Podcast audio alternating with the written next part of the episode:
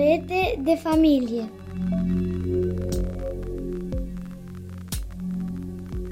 Episodul 5 Dormitor Rodica 1986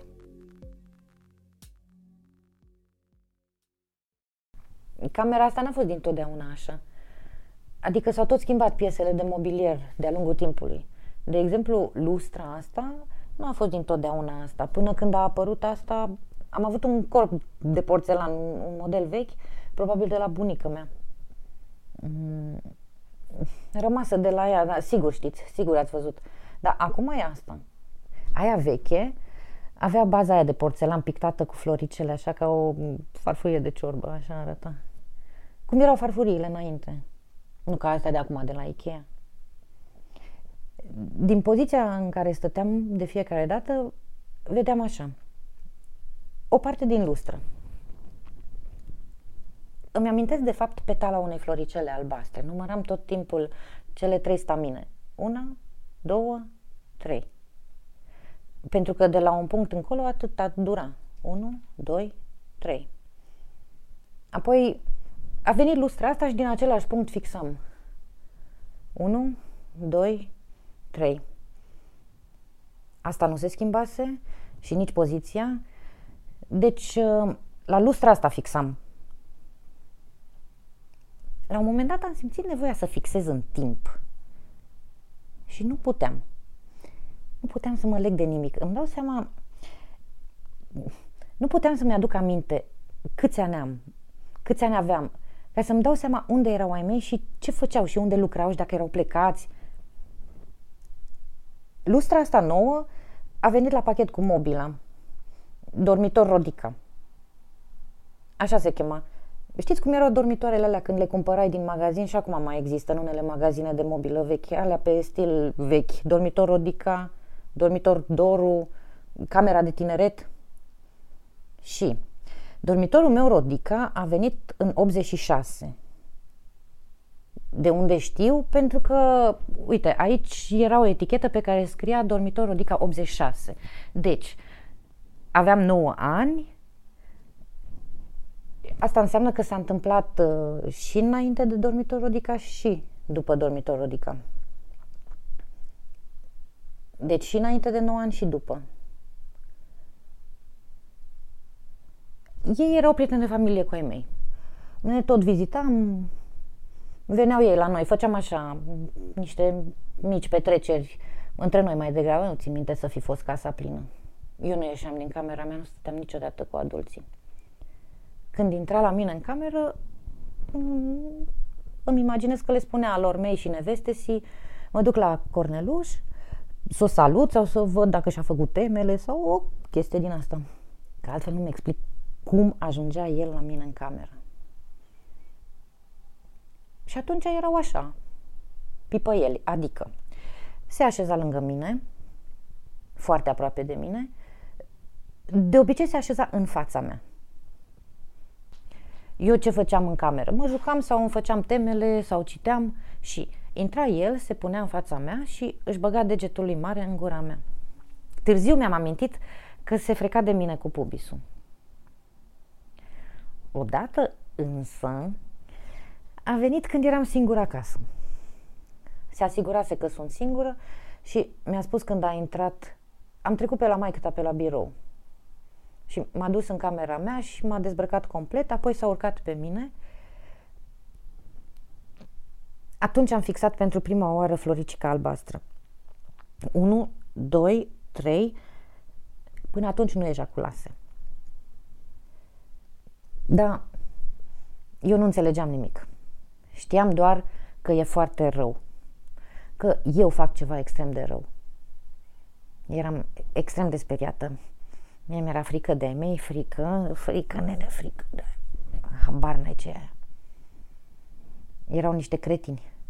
Eu nu aveam nicio relație cu ei. Mă parcaseră la bunica mea la câteva luni, de unde m-au luat la șapte ani, când am început școala și prin tot ce făceam, nu făceam decât să-i deranjez. Și dacă respiram, îi deranjam. N-aveam voie să spun nimic, să comentez, să bâzi, să cer, nimic, nimic. Nici nu ieșeam din camera mea. Măcar atât, aveam camera mea. De taică mi era frică. Că el are așa un um, temperament vulcanic. Iar maica mea se supăra din orice. Mia era pe șantaj emoțional, așa. Așa că nici prin cap nu mi-a trecut că aș putea să le spun.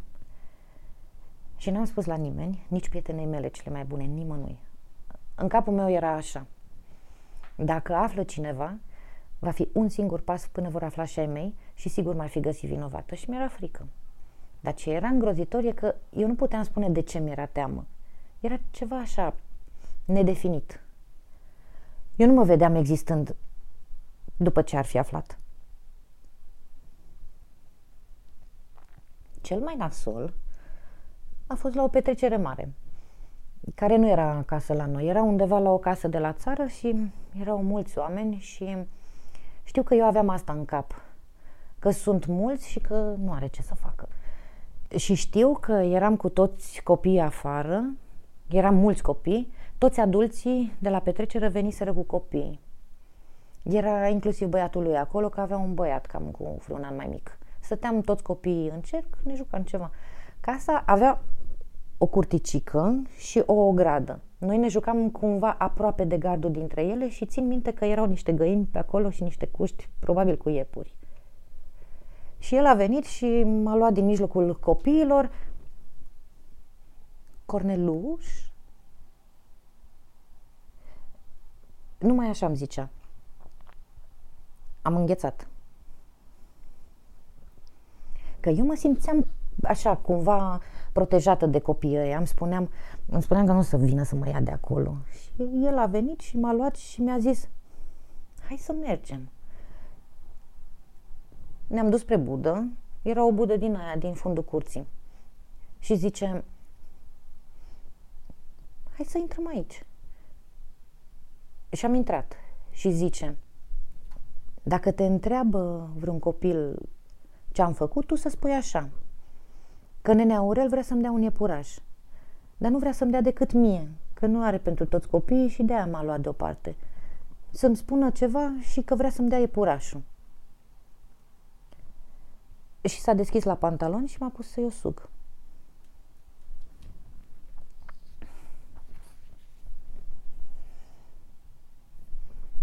Când am ieșit de acolo, m-a întrebat chiar fiul său ce am făcut și eu i-am zis cu iepurașul.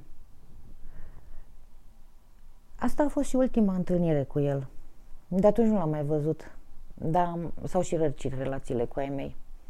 Deși nu cred să aibă vreo legătură cu mine. Eu, eu am știut tot timpul. Și eu am știut.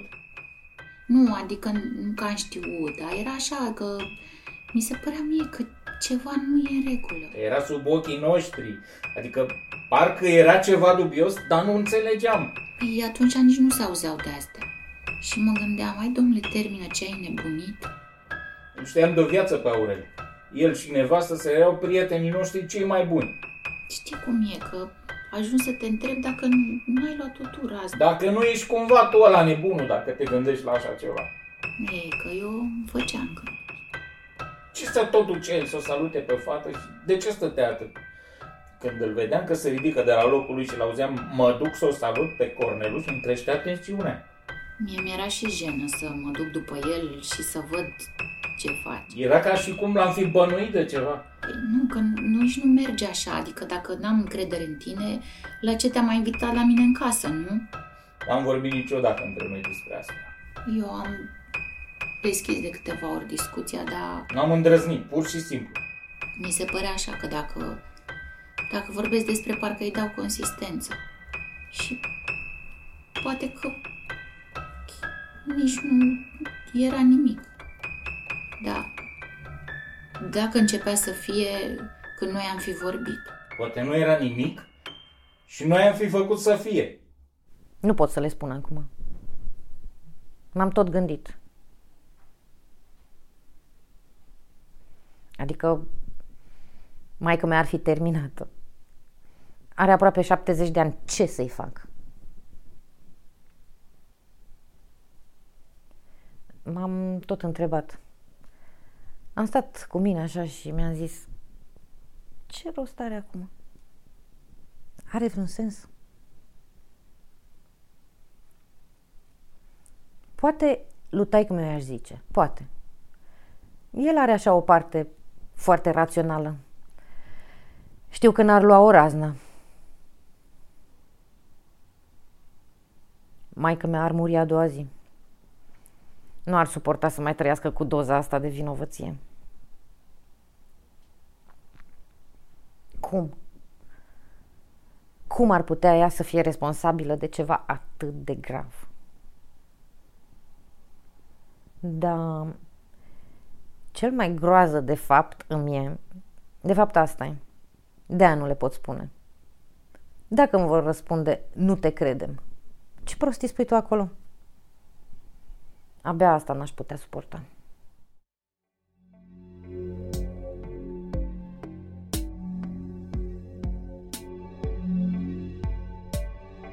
Ați ascultat Secrete de familie, episodul 5, Dormitor Rodica 1986. Au interpretat Cristina Toma, Adrian Angel, Carmen Lopăzan.